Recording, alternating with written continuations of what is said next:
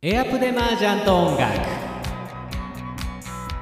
こんにちは、どうも。え私 エージーエー ダヨ と書いて エージーエー ダヨと読みます。よろしくお願いいたします。このポッドキャストはエアプレイ、つまりやっていないんだけどやっているつもりになって楽しもうじゃないかをコンセプトにしているポッドキャストにはなるんですけども、えー、前回からはですね、ちょっと趣向を変えまして、実際に歌ってみたを作ってみようじゃないかということで、ちょっと実践編として番外編としてお届けしておりまして、今回その続きになります。え前回の簡単なおさらいなんですけども、歌ってみたを作るときはどんな道具が必要なのかなっていう話をちょこちょことしました。まあ、例えばマイクがね、必要な方は必要ですし、そのマイクとスマートフォン、タブレット、パソコン等をつなぐ間の機械、これをオーディオインターフェースという名前がついているんですけども、えー、そちらも必要になってくるんですよって話をして、ただまあ別にそんなにこだわって作るわけじゃないから、あのスマホ内蔵のマイクで俺は私は大丈夫だぜって方は全然それでも大丈夫っていう、結局あの身も蓋もないあの締めで終わったんですけども、っていう話を前回はしたんですが、今回は実際歌について、まあ、特に歌をこうもうちょっと上手にするというか、歌ってみたの質を上げるような、えそういったアドバイスができればいいなというふうに思っていますので、まあ、歌ってみたをしない方で、普段ねカラオケぐらいでしか歌わないよっていう方も多少は参考になるかと思いますので、まあ、雑学としてね一つ聞いていただければ、最後までお付き合いいただければいいなというふうに思っていますので、よろしくお願いいたします。えそれでは早速本題なんですけども、まずご用意していただくものが何箇所かあります。えまず一つ目ですね。一つ目はご自身が録音した自分の歌、これは必ず用意してください。で特にこれ環境を問わないので、えー、僕の場合でしたらカラオケに行った時にですね、一緒にあのスマートフォンの中の、あの音声収録みたいなのあるじゃないですか。録音できるアプリとか機能がありますので、えー、そちらでぐわーっと録音しておいて、で後日改めて聞くっていう方法をしてるんですけども、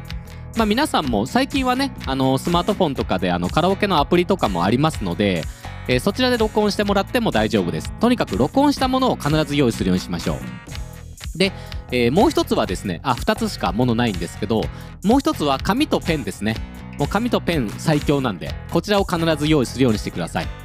で、紙の方が少し注意点がありまして、こちらにはですね、えー、歌詞が書いてあるものを印刷するようにしてください。もしくは手書きで書いてもらっても大丈夫です。僕はもうアナログ人間なので、パソコンで打たずに完全に手書きで歌詞を書く人間なんですけども、えそういったものを用意していただいて、で紙の方はできればですね、いちまいだけじゃなくて、まあ、に、さんまいぐらいは最低同じものを用意するようにしてください。まあ、コピーしてくださいっていうことですね。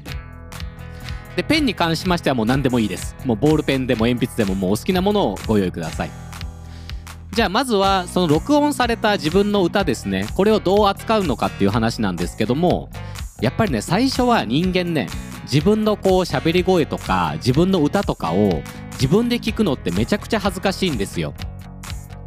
特にやっぱりネガティブな意見でね、うわー歌下手くそだなとか、自分の声全然良くないなとか、なんでか知んないんですけど、人間って自分の声に対してネガティブな意見を持ちがちなんですよね。まずはそれに慣れていきたいと思いますので、えー、自分の録音された歌をですね、聴く習慣をつけましょう。でこれを自分の部屋とかで聴いてしまうと、もうどんどんネガティブにネガティブに、ああ自分はなんて悪いんだ、なんて下手くそなんだっていう気分になりがちなので、ご自身の歌をですね聴く、まあ、慣れるまではですね、ぜひあの外に行く時に聴いてほしいんですね。例えばちょっとコンビニとかスーパーに出かけるですとか、通勤通学で移動中ですとか、えそういった時にまあイヤホンヘッドホンなりする、まあ、外だとね、えするとして聞いてもらって、でどんどん自分の声に耳を鳴らしてあげてください。で慣れてくるとですね、不思議なものでだんだんと冷静になってきて、あ今の今のここはすごい良かったみたいなポイントですとか、あここは下手くそすぎてなんか歌い直して改めて録音し直したいなっていう欲望というのが自然と湧いてくるもんなんですよまあ特にね、こう歌ってみたとかに反応する方は割とそういう方が多くてですね、もう慣れるまで、もう慣れてしまえばあとは修正していくだけなので、すごく簡単です。ですので外で聞く習慣というのをつけるようにしましょう。でこれが大事な点がもう一つありまして、実際にじゃあ自分の声に慣れて歌ってみたとかを、えー、録音するとしますよね。で全部ね家の中でやってしまうとなんかね変な感じというかなんかね冷静じゃないんですよね。やっぱり歌っている時は気分がハイじゃないですか。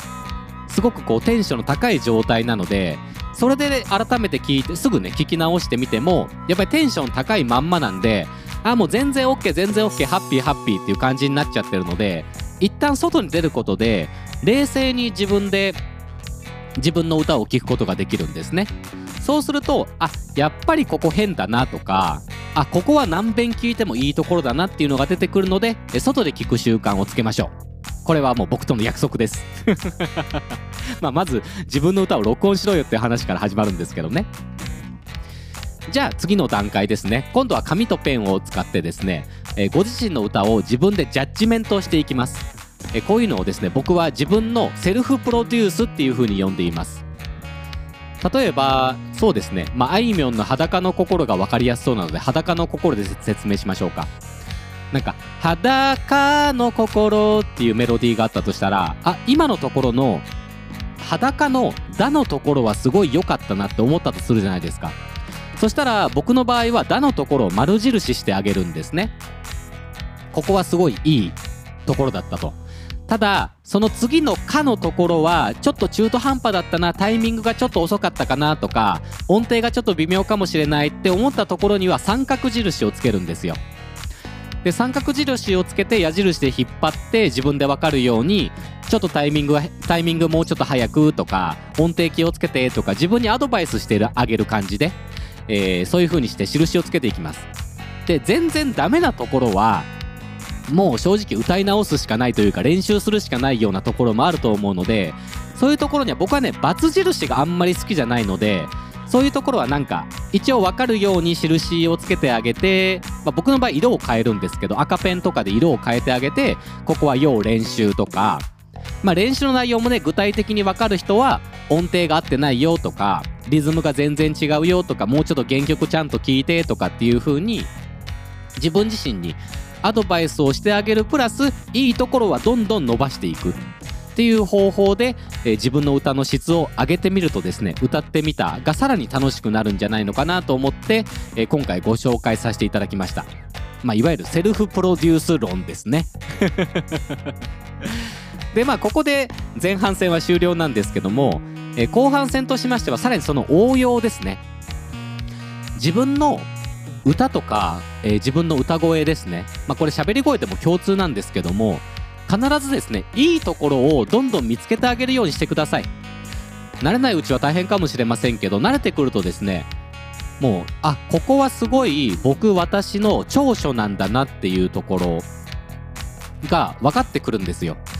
例えば僕の場合でしたら、まあ、ポッドキャストなんでちょっとあの低音の低い音の部分はちょっと削って皆さんにお届けしているんですが、割とこの僕の低めなボイスは人から褒められることがたまにあるんですね。まあ、たまには言い過ぎましたね。ちょこちょこあるんですよ実際はまあこれ僕の長所だと思って自慢するんですけども、っていう風にやっぱりこう人には絶対にいいところがありますので、皆さんもめげずにですね自分のいいところで声質に対しても何か思ってください。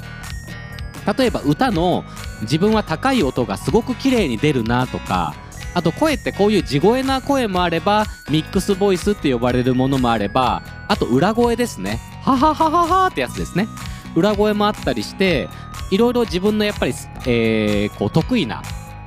分野があると思いますので、そういうところを冷静に分析してあげて、でそこを発展させると自分がいいところってやっぱり人に聞いてもらってなんぼだと思うんですよね、伝えたいことって。ですので、まあ、これは録音する時の注意事項にも近いんですけども、まあ、もし歌ってみたを誰かに聞いてもらう機会があるような方はですね、そのここを聞いてくださいっていうところはやっぱり強調してあげて、まあ普段あのなんて適当に歌ってもそこは上手に聞こえるぐらいの声なんだけども、実際歌ってみた録音する時はさらに気合を入れてもうガッと感情を出すような感じでやってあげると結構いい風に響くんじゃないのかなっていう風に思っています。まあ、これが声についてのアドバイスなんですけども、あとは歌い方ですね。例えばビブラートとかあるじゃないですか。こうワウワウワウワウワウワウワウワウワウワウワウワウってなるのがビブラートなんですけども、あ、自分の歌い方ってビブラートがすごい綺麗に響いてるなとか、逆になんてすごいこうパワフルな歌い方が自分は得意なんだなとか、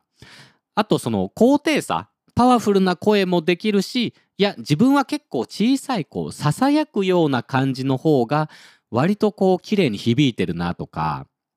自分の歌い方についてもどんどん研究してあげてください。で、いろいろあるじゃないですか。カラオケの採点とか行ってもしゃくりってのあるじゃないですか。こううーわってなるやつですね。まあ今極端にやりましたけども、あ、自分はこのしゃくりがすごい得意だから、このしゃくりのところはもうちょっと大げさに福山雅治だと思ってあの桜坂とかすごいしゃくるじゃないですか。愛を知っていたのにみたいな今すごい極端にあのこれあのディス、ディスってないですよディスってなくてちょっとモノマネでもないんですけども、極端にやっただけなんですけども、えそういうのしゃくりって言うんですね。あ、自分はそういうのが得意だからガンガンしゃくっていこうとかっていう風に、どんどん自分の歌ってみたの歌のクオリティを上げて、まあ、一つの作品を作ると思ってね、自分なりの解釈で新しい歌を作るんだぐらいの感覚で、実際はねカバーとかコピーに近いんですけども、えー、そういう風にして自分のモチベーションも高めつつ、自分の歌もレベルもどんどん上げてあげて、でそうするとカラオケに行くのもまた楽しくなると思うんですよ。あ、次は上手に録音したいからこういうことに気をつけてこの曲は歌ってみようとかで、逆にどんどんね新しい曲とかもこう覚えていったり歌っていったりする中で、あ、この曲はもしかしたら自分はその福山雅治ばりのしゃくりの方が得意だったんだけども、この曲にはしゃくりがない方が合うなとか、こうはっきりドレミじゃなくてここはドレミの方が合うなとか、そういったやっぱり研究ができるようになってくると、もうカラオケも楽しいわ、録音してみて歌ってみたをやってみて、まあこれは発表してなくてもしててもどちらでもいいんですけども、ご自身で後で聞き直した時に、あ、やっぱりここはこういう方があったかな、ちょっと失敗したかなとか、なんか毎回毎回こう新しい発見があるんですよ。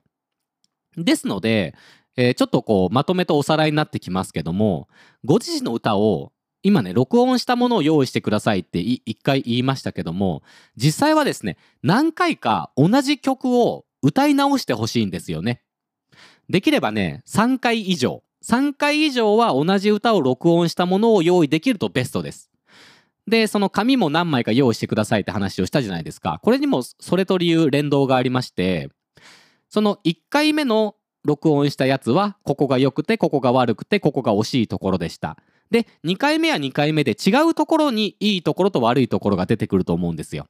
でさんかいめももちろんそうですよね。でそれを組み合わせたらいいところが増えてるはずなんですよ。あ、いっかいめのここ、にかいめのここ、さんかいめのここ、あ、これが全部一発で歌えるようになったら結構自分のいいところめっちゃ増えてないっていう現象が起きるんですよね。で悪かったところ、特にめちゃくちゃ悪かったところってだいたいいっかいめもさんかいめも全部悪いことが多いんですよ。そういうところはやっぱり練習しなきゃどうしようもないっていうところはあると思うんですよね。ですので、あ、ここはまたカラオケ行ったらちょっと、まあこれは友達と行った時は何回も同じ曲歌えないかもしれないですけど、ここはちょっと要練習だなっちゅうことで、まあこう集中して聴く時も、これは自分の歌じゃなくて原曲の方ですね、原曲の方を集中して聴いてみたりとか、他の方の歌ってみたの動画を見てみて、あ、こんな風に歌ったらいいのかもしれないなっていうヒントを見つけてみたりですとか、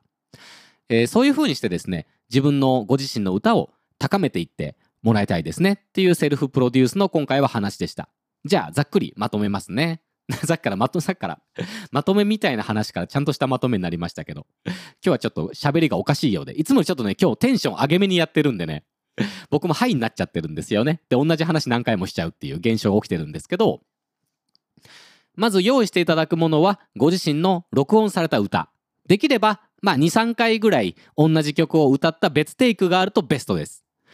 でそういう歌を外に行った時に外で聴きましょう。で冷静になって自分の耳を鳴らして自分のいいところ悪いところを見つけていきましょう。でその後に紙とペンを使ってもうちょっと細かく歌詞カードに、まあ、僕の場合丸印とか三角印とかご自身で分かりやすいようなマークをつけてもらって、まあ、例えばね蛍光ペンで色をつけるとかもありだと思いますし、やり方はありま、ありますのでっ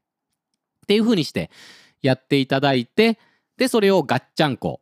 何テイクか取ったものをガッチャンコしてもらって、自分のいいところ悪いところを分析して、でそれを修正していく、もしくはいいところを伸ばしてあげるっていう風にやっていくと、もう人生結構ね、歌改めてうわ昔から歌ってきた歌だけど改めて録音して聴いてみると、まだまだこの歌歌いたくなっちゃうよなっていうようなヒントになっていただければ幸いです。